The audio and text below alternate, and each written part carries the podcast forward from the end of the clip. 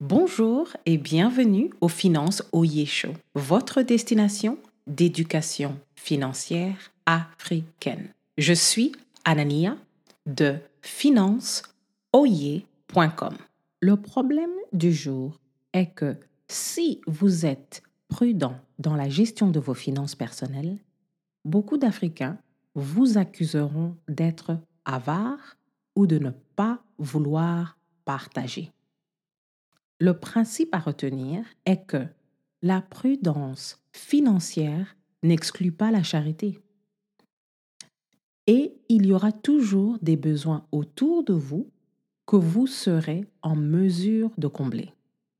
Voici ce qu'il faut faire.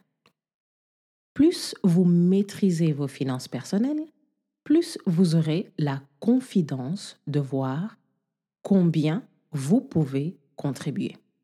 Si vous n'avez pas de surplus dans vos finances personnelles, vous pouvez toujours contribuer votre temps, vous pouvez toujours vous porter volontaire. C'est à vous de décider d'un pourcentage approprié à donner pour chaque stade de votre sécurité financière. Ce que vous donnez en début de carrière et ce que vous donnez avec un salaire de fin de carrière va être totalement différent. Vous devez aussi décider des catégories de causes pour lesquelles vous voulez contribuer. Il y a des gens qui aiment contribuer quand c'est l'éducation.